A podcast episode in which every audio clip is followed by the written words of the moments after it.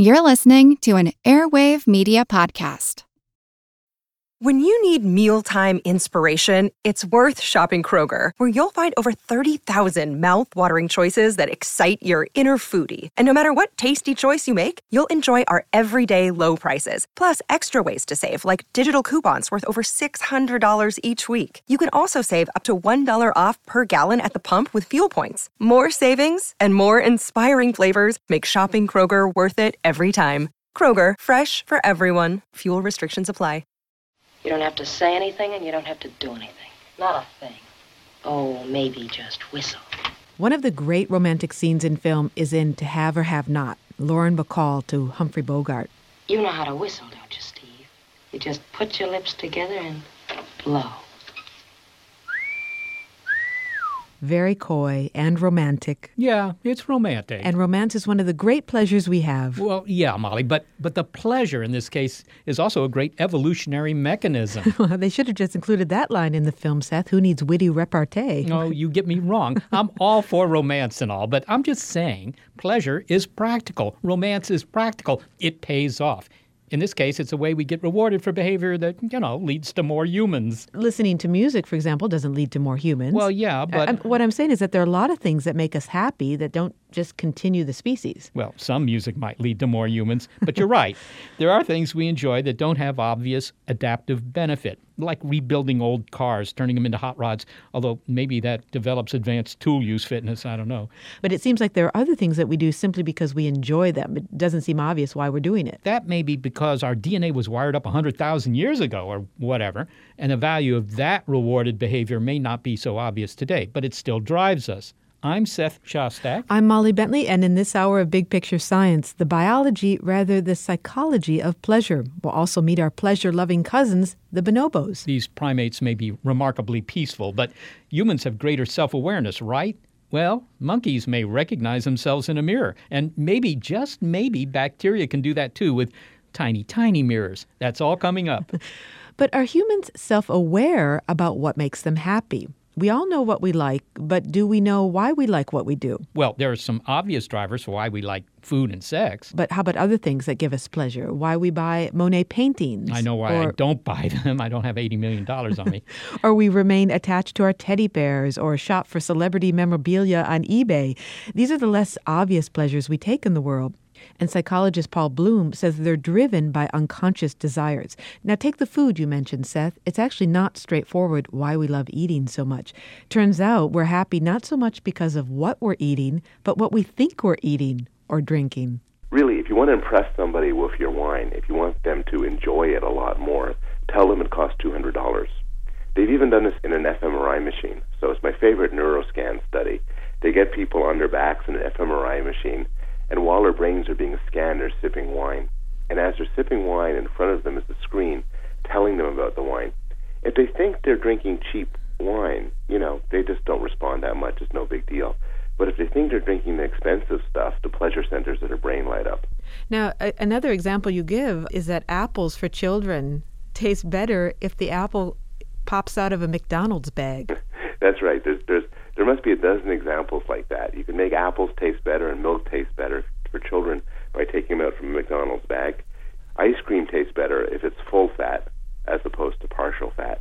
That's very interesting, although some of it seems like this would be based in our biology. With the example of fat, there's a reason why we take great pleasure in sugar and fat, because back when we were on the savannah, there wasn't a lot of that. It was in short supply, and so we want to gobble it up when it's available. That's right. And I think for any pleasure, and food is one example, sex is another example, there are two compatible stories to tell. So one is what you just said, which is we've evolved uh, a propensity to enjoy foods that are adaptively good for us. But the second story is that in our modern culture, with our sort of essentialist bias, our bias to look deep, we're strongly swayed by our beliefs about what it is we're eating and drinking. So there's a psychological component here. The idea is that we enjoy enjoy things for what we think they are, rather than any particular utility. And I'm wondering, what advantage does that have? I don't think it has any advantage. I don't think it's, it's for the most part a biological adaptation. I think the story of pleasure is, in large part, we've developed a, a broad essentialist bias, a broad understanding of uh, the world in terms of the deeper nature of things. But now that we have that, something which evolved, I think, for understanding of everyday objects and animals, it extends to our pleasure.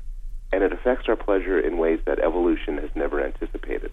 So, one example, for instance, is objects. We, we like objects not merely because of their utility, but because of their histories. On the subject of objects, objects having this particular essence, I want to play a conversation that I had with Gary. I brought him in as Okay. as a bit of a guinea pig, and, and I'd be interested in uh, your reaction to what he has to say. First, hello. Hi. Nice to see you. Good to see you. okay. I want to do a little experiment on you. Uh, it's painless. So, Gary, you're married Yes. to the disappointment of many women out there. I'm sure. now, you're wearing a wedding ring.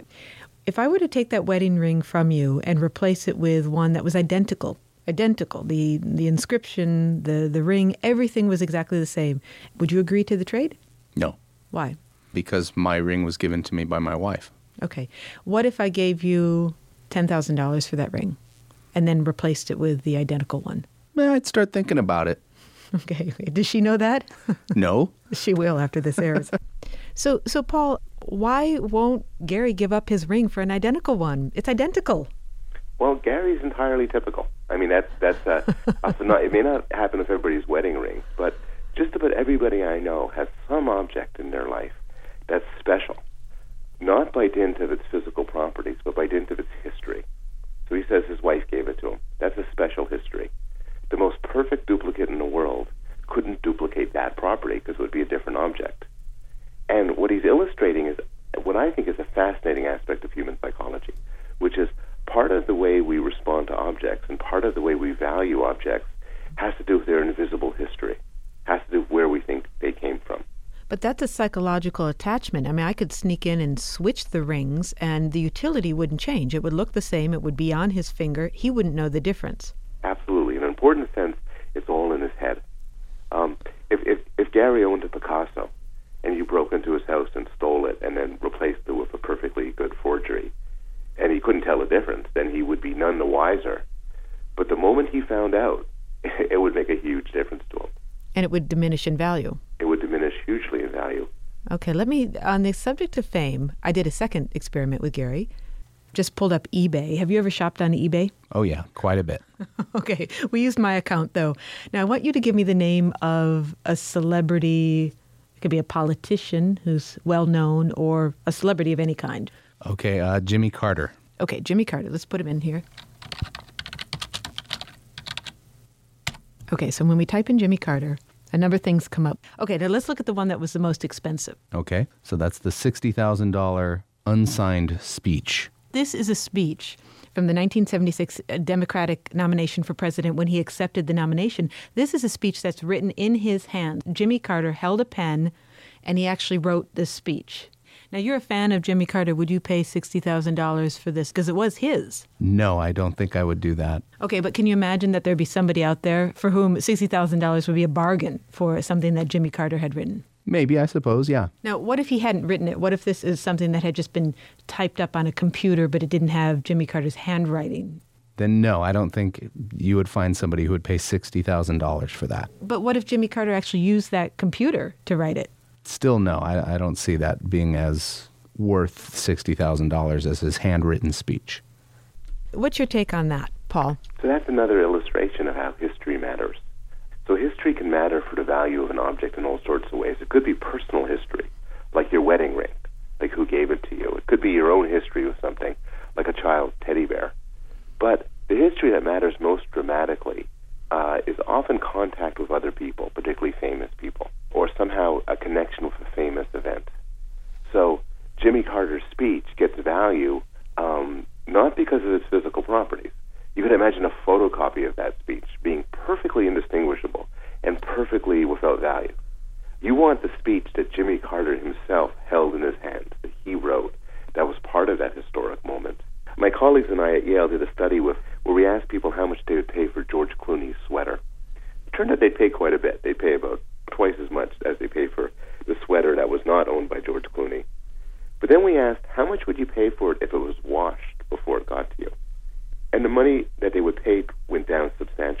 Okay, I want to give another example, but this one, uh, this time I'm going to test you. Okay. Uh, so hang on.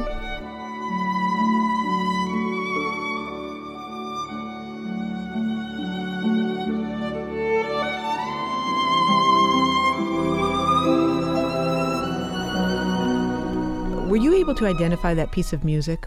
I'm afraid I wasn't. Did you enjoy it, more importantly? I, it was very nice. Okay. Were you able to identify the artist? That was Joshua Bell. Ah, Joshua Bell, Now, that must ring a bell with you so to speak. Yeah. because of uh, an experiment that was done with him, which you you described. Now, here, this is a, he's a famous uh, violinist, and one would think that would be universally recognized no matter what the setting, but that's not the case. So this was an experiment done by Gene Weingarten, who was a reporter for the Washington Post. And what he did was he convinced Joshua Bell. He, he, uh, let me step back. He was interested in the question: How would Joshua Bell sound to somebody who didn't know it was Joshua Bell? And he convinced Joshua Bell to bring his violin, uh, his million-dollar violin, into Washington D.C. subway station and uh, play for the crowd. And um, and when he did, it found out that people were pretty indifferent. This great musician was playing, and people just kind of hustled on by. And after an hour of playing, Bell got around the same amount of money as anybody would have gotten that slot. And I think what that illustrates, it illustrates a few things, but I think one of the things it illustrates is that how you hear something is greatly dependent on what you think you're going to be hearing, on what you believe you're hearing. So the same people that I would spend two hundred dollars to hear him in a symphony, and in fact, one woman who walked by spent just that much to hear him a few months ago. When they hear the same music from some scruffy guy in a subway station, it sounds very different. Although, Paul, you did enjoy that piece of music that I played for you. It didn't seem to matter to you whether or not it was Joshua Bell or not. And that gets to another great pleasure that humans take, and that's in music. We love music. And I understand that uh, some scientists believe that this is just an accident, a happy accident, that we happen to like music. Yeah, nobody knows why we like music. I mean, Darwin described it as a great mystery. And, and, and right now, there's no real theory, good theory, as to why. There's so there's controversy. Some people see music, our love of music, as a biological adaptation. Um, maybe it comes out from courtship. Maybe it brings people together and has a social purpose. But other people, like Steve Pinker, see music as a biological accident. He he describes it as auditory cheesecake. So cheesecake isn't something we've evolved to like, but it's something which has been exquisitely designed to to press our pleasure buttons, buttons that have evolved for different things. And Pinker says music is much the same. Music is this glorious invention that tickles us in ways that evolution has never anticipated. Hey, Molly, this is an interesting discussion. We're going to hear more from Bloom in a moment. But I have to say, it's not obvious to me what's the survival benefit of wearing George Clooney's unwashed sweater, except that maybe there's an advantage in aligning yourself with societal leaders, you know, your tribal chiefs. Well, what did you think of that story of Joshua Bell? I mean, he's worth $100 in the concert hall, right? But yeah, but in the subway, not even a few dollars. Well, I have to tell you, I would have done the same thing. you would have walked right by him? I would have. I would have walked right by. Well, back to Paul Bloom, because I had a couple other questions for him. And let's start with this idea of music. If music is something that we like so much, it's, it's a big part of our lives, and it happens to be an accident, then it raises the larger question of why does pleasure matter to us? Human pleasure is absolutely fascinating because it's based on a combination, an exquisite combination of evolution and culture. So evolution has wired us up to like certain things: sweet food, attractive people, um, safety, warmth, water when we're thirsty, uh, roof over our heads, and these fundamental pleasures. But then, in, due to culture and technology, the scope of human pleasure expands. So modern humans get tremendous pleasure from things that are relatively recent inventions that we've never evolved to deal with. Things like pornography, or novels, or movies, cheesecake and ice cream and hot fudge sundaes, and um, and alcohol and marijuana, and all sorts of these incredible inventions that tickle our pleasure centers in, in, ways that we've never really evolved to deal with. We can now, through technology, create um, foods that are far sweeter and have far more intense flavors than anything we would have ever eaten in the wild.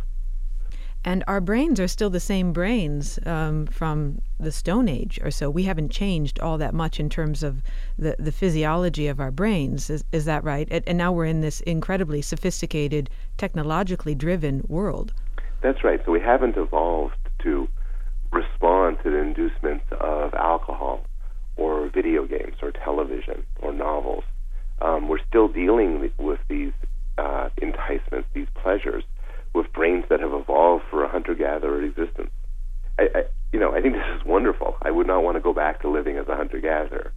But many of the of the struggles we face in everyday life, um, struggles like obesity, for instance, or alcoholism, or one, or the many forms of addiction, um, exist because we have Stone Age minds in a modern world. Paul, thank you very much for talking with us. Thank you very much for having me. How Pleasure Works, the new science of why we like what we like, is the title of Yale University psychologist Paul Bloom's book. Coming up, Hey, who's sawing on this violin, Molly? What an amateur. we may be hedonistic, but we have nothing on our make love, not war cousins, the bonobos, whose pleasure seems to lead to peace. It's big picture science.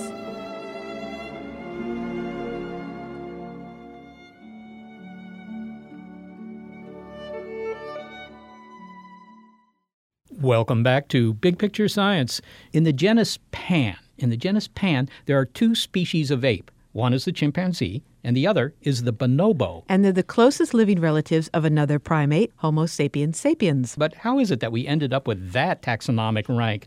Well, Homo is the genus for modern humans, but sapiens sapiens, which means wise wise, because we have these big brains, right? Yet it's our hirsute cousin, the bonobo, that's done what we can't seem to achieve peace.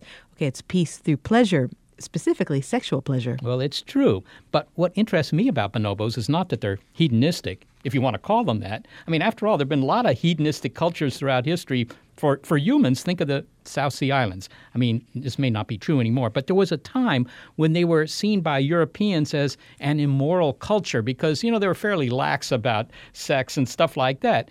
But what's interesting is that bonobos also seem to be non aggressive. And that strikes me as ironic because people have often said that if you have an immoral society, it won't be stable. It, it, it, it, can't survive. Well, that's certainly not true for these hedonistic, immoral bonobos. And yet, chimpanzees, who are as close to us as bonobos are, are not non aggressive. I mean, there are a lot of things, a lot of amazing things. They're incredible animals, but they're also aggressive. So maybe these two species together are like the yin and yang, the Jekyll and Hyde, that represent two sides of the human character. Well, not a lot of humans do the bonobo handshake, at least in public. Maybe they should. You'll find out what that is in a moment, by the way. Bonobo Handshake, it's the title of Duke University researcher Vanessa Woods' book. And the story of her trip to the Democratic Republic of Congo, which is the only country where bonobos live. She went there to reside in a sanctuary for the apes along with her fiance, and she discovered how amazing it can be to meet a new relative. They share 98.7% of our DNA.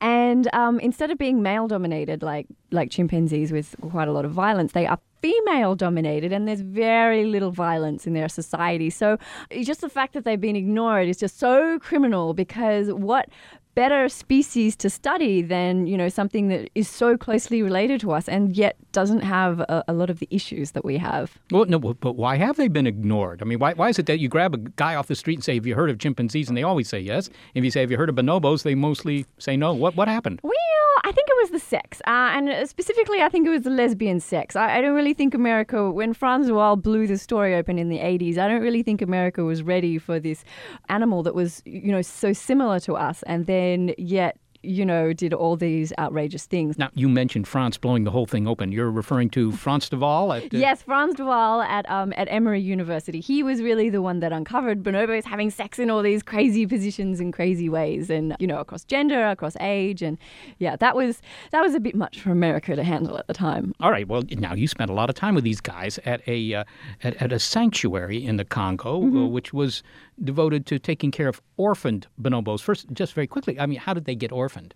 Well, the Congolese, they eat bonobo meat. Um, you know, it's a huge country, extremely poor. They they have this jungle three times the size of France and no, very little agriculture. So you know, they hunt bonobos, and um, when they kill them, there's usually an infant or two hanging on to their dead mothers, and so they try and sell these babies as pets. And um, and this is completely illegal in Congo, so they get confiscated. But then you know there has to be somewhere to put this this orphan, and so they send them to Lola ya Bonobo Sanctuary in Congo. All right, and that's where you were. Uh, and, and what was it like? Because when you you arrived there, I believe you were not all that keen on bonobos. No, well, I was like a chimpanzee person, just like everybody else, and I was like, oh, you know, bonobos are you know, over sex little things. But I have come to realize that bonobos are going to save the world. And I'm not using hyperbole here. I really think they're going to save the planet because so much of what we struggle with as humans, um, you know, things like the economy, things like, you know, cooperation over the oil spill, things like, you know, the immigration laws in Arizona, these is all so relevant to why we are the way we are. And the only way we can, you know, figure out a, about where some of this is coming from is by looking at our closest living relatives, which is chimpanzees, but then it's also the bonobos. And bonobos have just got so much to teach us. Well, well, let's get into that a little bit because your, your husband, and he wasn't your husband when you first, uh, you know, encountered him here at the sanctuary, but Brian Hare, he's a well-known primatologist, uh, researcher now at Duke University. He was trying to use the bonobos to do exactly what you just said. In other words, to understand what it is that makes us the way we are.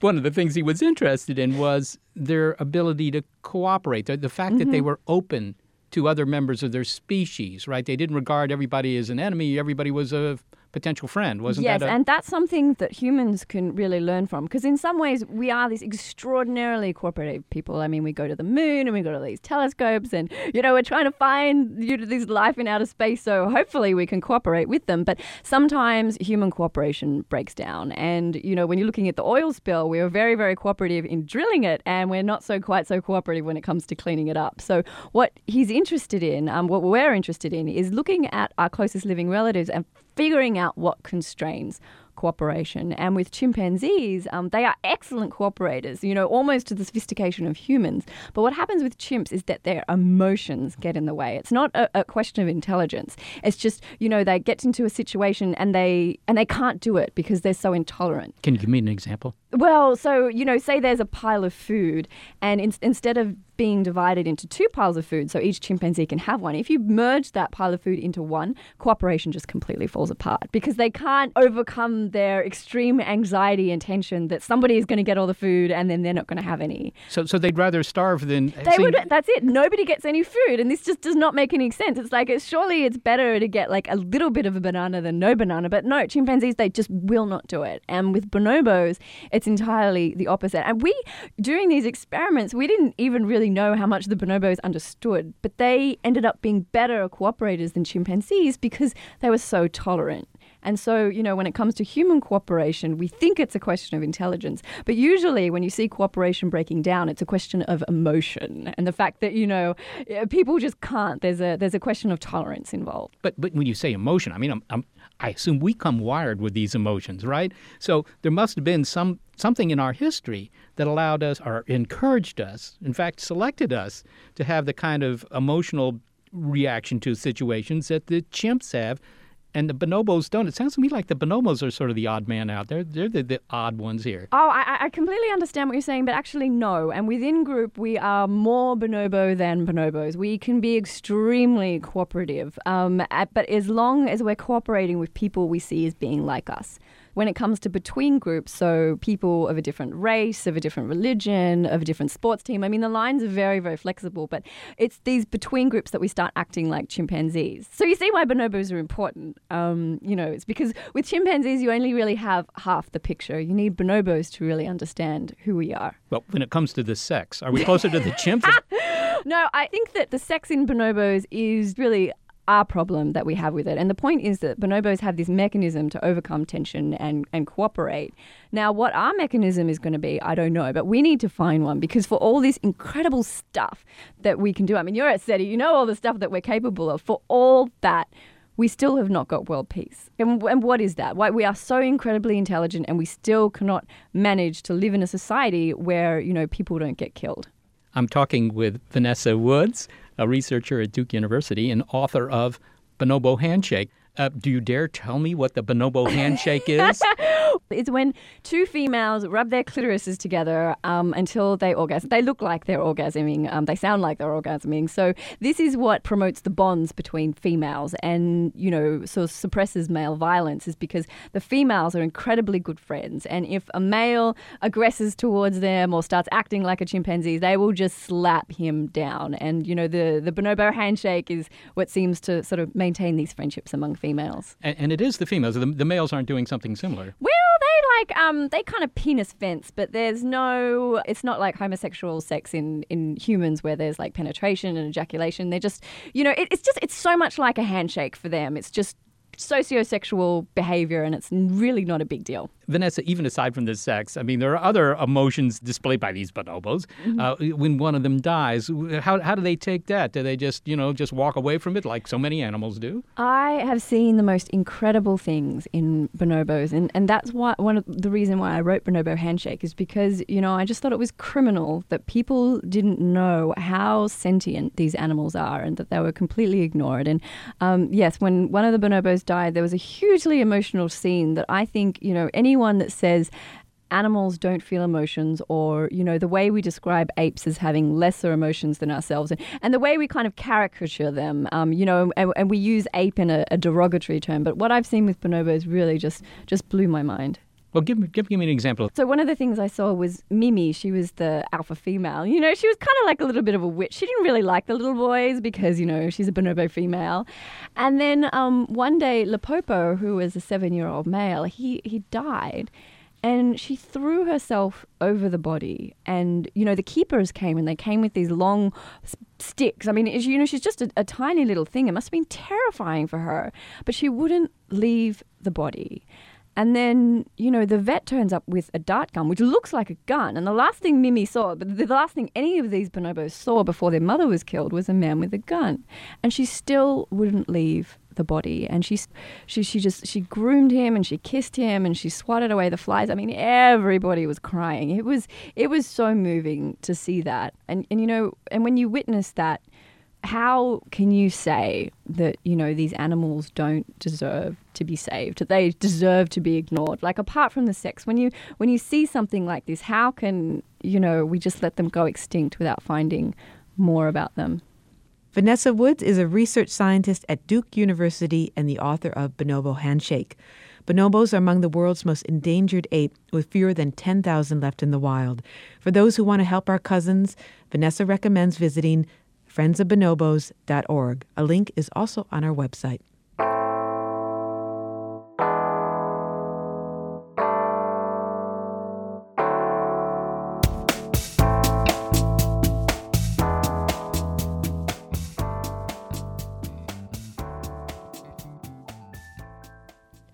Monkey see, monkey do, ape see, ape do. Well, we see what other apes do, and we don't do it. We're not peaceful primates. But humans are not monkeys, or even chimps for that matter. Nope, we're different from these beasts. At least we've always thought so. But the line is increasingly blurry. First, we thought only humans could use tools, but Jane Goodall witnessed chimpanzees using tools. Well, they're sticks, mind you, they're not pliers or well, right. anvils. And, and then they found out that chimps can learn language, and even birds can learn language. So, language is not the difference between animals and humans. The question is, what is different? Our love of Sudoku, maybe? I don't know. But some would say it's self awareness. Humans can separate self and other. Ah, but even that. Now, there's something called the mirror test, and only a few species can pass it and recognize themselves in their reflection. Elephants, chimpanzees, dolphins, magpies, and. Hey, handsome, look at you. Wait, need more hair pomade. Oh, yeah, it's happening humans, of course. But another animal may join the list of the self aware monkeys. Now, these are monkeys, not apes. Now, some of this pioneering research was done by Harvard evolutionary biologist Mark Hauser. He has since been charged with scientific misconduct and is the subject of an internal investigation at the university. The case has somewhat stalled the field of cognitive animal behavior because, after all, research builds on previous research. And now some of what we think separates us from the monkeys is in doubt. The mirror recognition test for cotton top tamarins is not under scrutiny, however, because Dr. Hauser wasn't able to repeat his own results and he made a correction in the literature. But now another team has repeated it with success using rhesus monkeys. Monkey see, monkey do, recognize self in mirror. Julie Neiworth, a psychologist at Carleton College, now wants to repeat Dr. Hauser's language experiment and continue to review the latest results in the monkey mirror test. The mirror test is something that was developed for children, actually, and was used to test chimps a long time ago by Gordon Gallup. And it consists of marking the forehead of an animal or a young child with usually with red uh, the color red and having them look in a mirror. Uh, obviously, when you mark someone's head, they might be able to feel the paint. So you compare the number of times they touch their head just because the mark is there and there's no mirror present versus how often they touch their head while looking in a mirror. And the idea is if you look in the mirror and you know that's yourself and you can see a red mark on your forehead that you would have some concern over that even if you were an animal we expect animals to touch it. Now, is that what he claimed that these cotton top tamarins were able to do? That they, they saw the red mark on their own foreheads and then touched their foreheads? Yeah. The problem with the data generally with most of the animals tested is that it happens at a very low frequency, even with chimpanzees. So if you look at original data, there'll be a set of chimps that don't do it and a few that do. And what Marc had published, he'd found was in a condition when six tamarins had long exposure to the mirror, so they were exposed to it for a couple of weeks, so they got used to being in front of a mirror. Then those from those six tamarins, two of them touched the mark on their head and four didn't. That's not that crazy compared to what chimps or other apes would do, but it's not, you know, a high rate. So it could be explained just by random chance that monkeys tend to touch their body, all parts of their body at different times. And could it just be chance? Well, that's why you compare it with times when their forehead is marked and the mirror is not there. And it's a higher rate over the short period of time you measure it when the mirror is there than not. And Marc tried to replicate it several years later and didn't find any of the tamarins doing it. If I can add one other study, in uh, 2010 with rhesus monkeys out of the University of Wisconsin Madison, and those monkeys had electrode implants put in their foreheads for a different study, and there were mirrors around, and those monkeys were very interested in their implants and were touching them a lot, and that is also a rare finding. But the bigger implication here is that these monkeys, not apes and not humans, but these monkeys possess self recognition. And, and why is that important in the, in the field of animal cognition? We get into the issue of social awareness and how aware animals are of themselves and others. The reason that's a big deal, I don't think it's such a big deal about recognizing self so much as it is about using the knowledge about yourself versus other to strategize in some way. So we know that we think of ourselves a lot, and we know we separate ourselves from others. And we can share information, we can withhold information, we can manipulate things because we understand that. It may be one of the big differences between humans and lots of other animals, including apes, is that we have a much more complex sense of self other and can plan and strategize around that. So, if you wanted to test that out, you'd want to know which primates can differentiate easily self and other and use that differentiation. You plan to repeat some of Dr. Hauser's experiments because you work with tamarins. What work are you going to do? My first plan is to repeat a study that was retracted on language learning. It really wasn't about language per se, but it was sequence learning. It was an important study because it showed that the tamarins were sensitive to changes in patterns and some people think that language pattern perception is the beginning of learning language for infants. So, this study, which was impressive to people back in 2002 and has been cited a lot, is one that was retracted there's a question as to whether or not the monkeys showed a sensitivity to the changes in patterns. And so I think it's important for me to start there. Can you give me an example? What does that mean, the changes in patterns? So the monkeys would hear something that would be akin to A, B, B, but it would be sounds like syllables like ma, fa, fa, or something like that. And they'd hear different versions of this A, B, B sequence over and over again. And then as a test, you'd play them a new A, B, B or something that had a slightly different pattern like AAB. And the data of interest would be whether they look or react in a novel way to the new pattern. And developmental psychologists think that babies can notice this very early on and it helps them to parse language. So if monkeys could do the same thing, then it would mean that there's a kind of primitive word kind of sequencer that helps monkeys and people hear differences in patterns. Why is that separate? This ability to be able to hear differences in sound? There's been a long argument that there's a kind of universal grammar that humans have, that we're biologically hardwired to pay attention to language, and language changes from birth. And if one makes that argument, one would have to say that humans have that as a specialized mechanism and other primates don't, including apes. Hold on to that thought, all you primates. We'll return to it in a moment. It's Aware Am I on Big Picture Science. You're listening to Big Picture Science. Let's continue our conversation with psychologist Julie Neiworth about whether monkeys are self aware and possess language. What about when we talk about the arts and so forth? These endeavors that humans undertake that give us a lot of pleasure, music and writing and entertainment and all of that. Do you see that in other primates? There have been recent studies about music and tamarins in particular, that tamarins like a particular kind of music. But the music that was composed for them was based on their own vocal sounds. So they tend to like to listen to sounds that mimic how they would call to each other.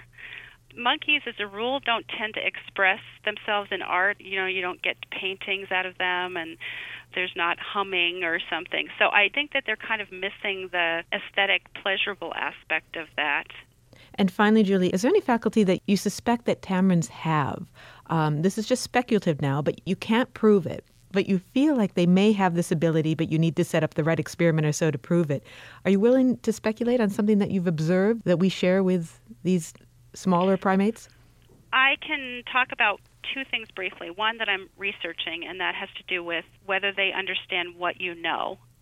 I think they may think about people and how they're thinking more than you would guess. So we're trying to test that out by having different student researchers go in. One of them knows where something is hidden, and the other one was not present when the thing was hidden. And they both point to indicate where something is. And the question is, which one does the monkey kind of listen to? Which information do they follow?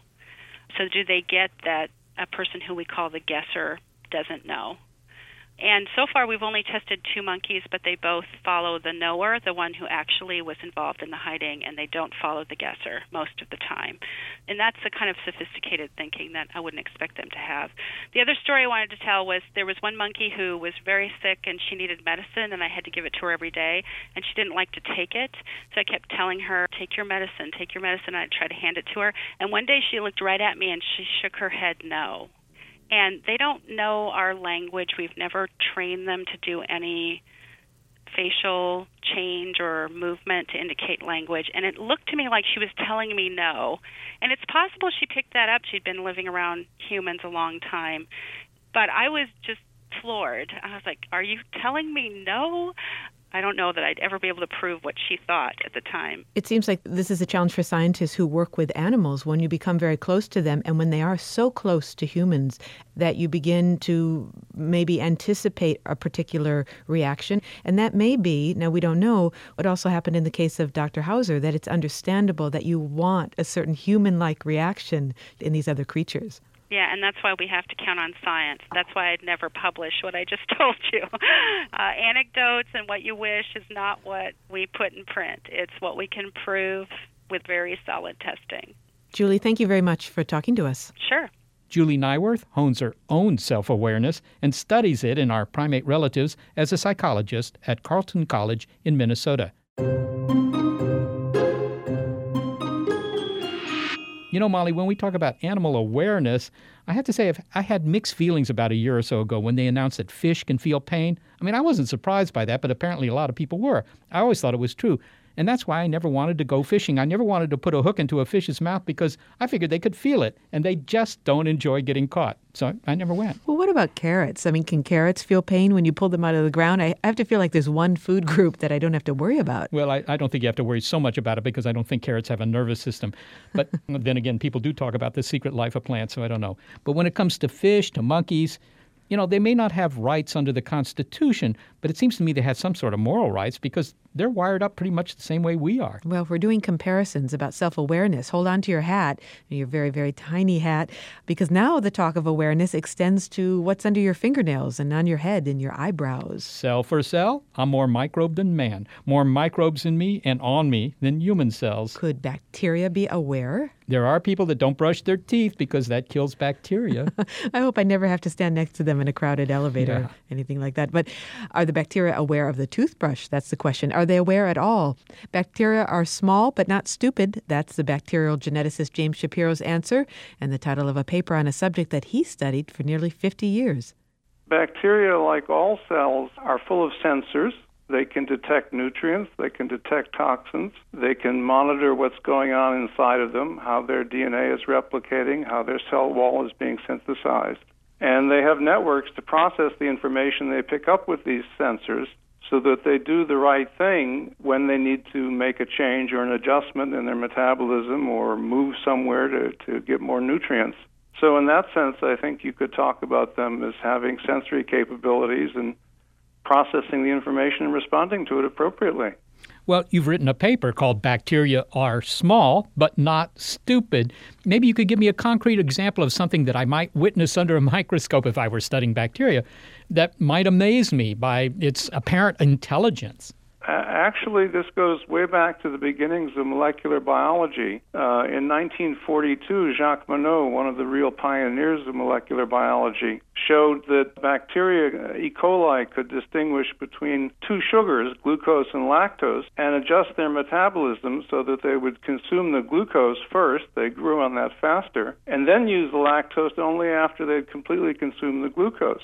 So clearly, those bacteria were able to recognize and distinguish two different sugars. Well, they certainly sound very sophisticated, but might you not argue that these are sort of pre-programmed responses that they've, you know, developed over 3 billion years or whatever whatever the length of time they've been around to to evolve? I mean that that it's not intelligence in any sense, it's simply that's the way they're engineered. Well, I guess you'd have to ask who engineered them. And uh, I think you raise a question as to how much of this can be automatic because the number of possible contingencies gets to be impossibly large. So until we fully understand how the bacteria process the information that they receive from all of these sensory uh, molecules that they have and make biologically appropriate decisions, I think we're not in a position to say that whether it's automatic or it's in any way what we would call cognitive and uh, that they're actually figuring out what's best for them to do.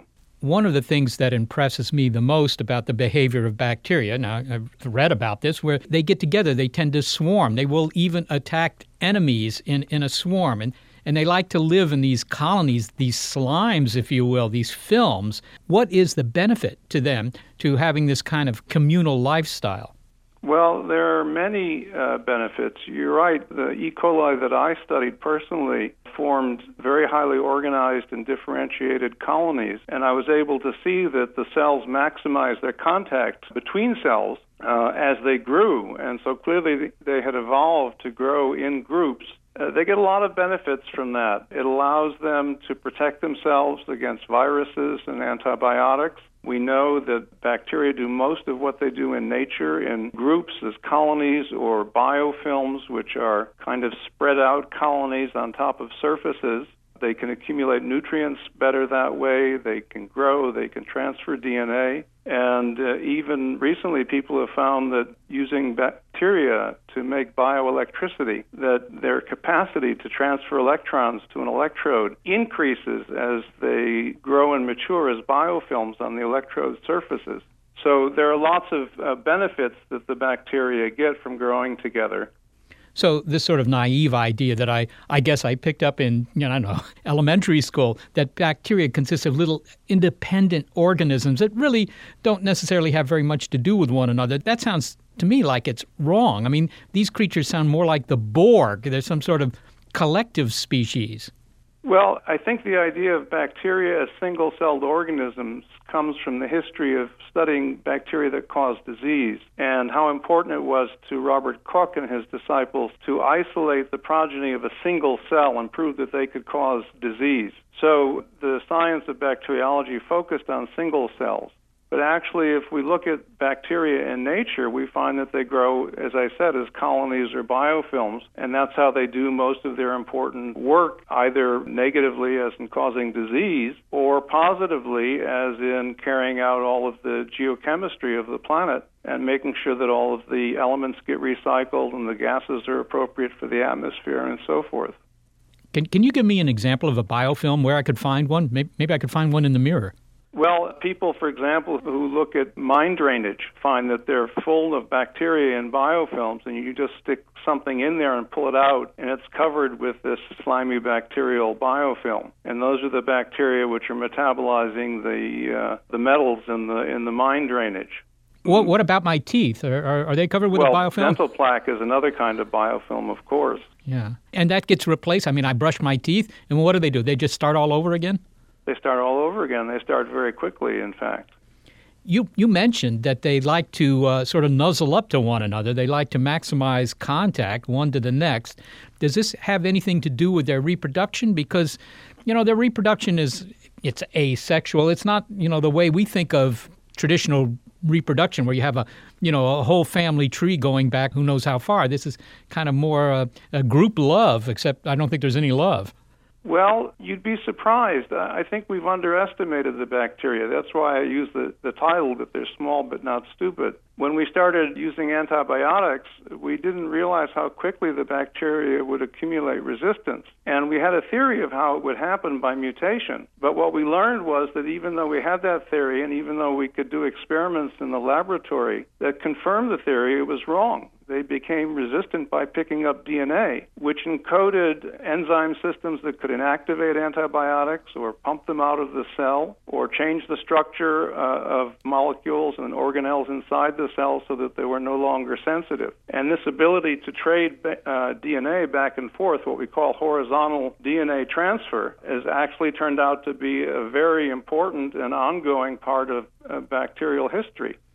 So they have sex, they have means of transferring genetic information back and forth, and they do it all the time, and they can acquire uh, very complex biochemical capabilities uh, very rapidly by doing that.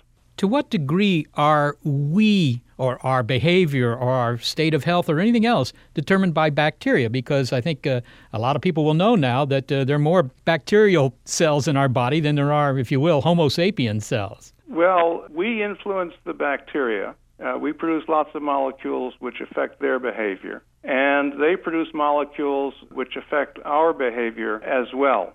I have a colleague at the University of Chicago, John Alverdy, who studies morbidity after surgery, and he found that it was because after surgical injury, the body uh, produces molecules that induce the bacteria to produce toxins. And so the bacteria are picking up on signals from the body and then sending out molecules, which in this case do damage to the body. When bacteria cause disease, uh, they actually can inject proteins into the cells of their host organisms, and these can take over the regulation of those cells so that the bacteria can enter, invade, and proliferate inside. I think that's pretty sophisticated. Well, it is. Well, clearly, it, it affects our well being, it affects our health do they, in any sense, affect our behavior, our conscious behavior, our deliberate behavior? Goodness, uh, I, am not sure I know the answer to that question. Uh, I think that's something that we have to investigate, and of course, I think we have to investigate how conscious all of our behavior actually is. Jim Shapiro, thank you so much for talking with me today. Thank you very much for calling and, and asking such interesting questions. James Shapiro thinks big about the very, very small as a bacterial geneticist at the University of Chicago. Well, certainly makes you think twice about using even soap. well, no, as someone who works with you, definitely stick with soap, I can tell you. Do not think twice about it. Don't get yourself in a lather. Look, it's the uh, end of our show, and there's one group that we know is self aware besides the groups that support us Rena Shulsky David and Sammy David, the NASA Astrobiology Institute and the SETI Institute, and the support of our listeners. And that self aware group is our staff, Barbara Vance. I'm certain that if I just give Seth and Molly hard deadlines, they'll plan their time accordingly. Jay Weiler. I may be a volunteer, but I bet there's still going to be a big bonus check waiting in my mailbox at the end of this month. And Gary Niederhoff. Seth and Molly know that I know they know I'm the real brains behind this show, nay, the genius but they withhold credit. They'll see. They'll see one day. If you enjoyed the show so much you just want to hear it again, or just want to comment, congratulate, or sound off, please visit our website or our Facebook page.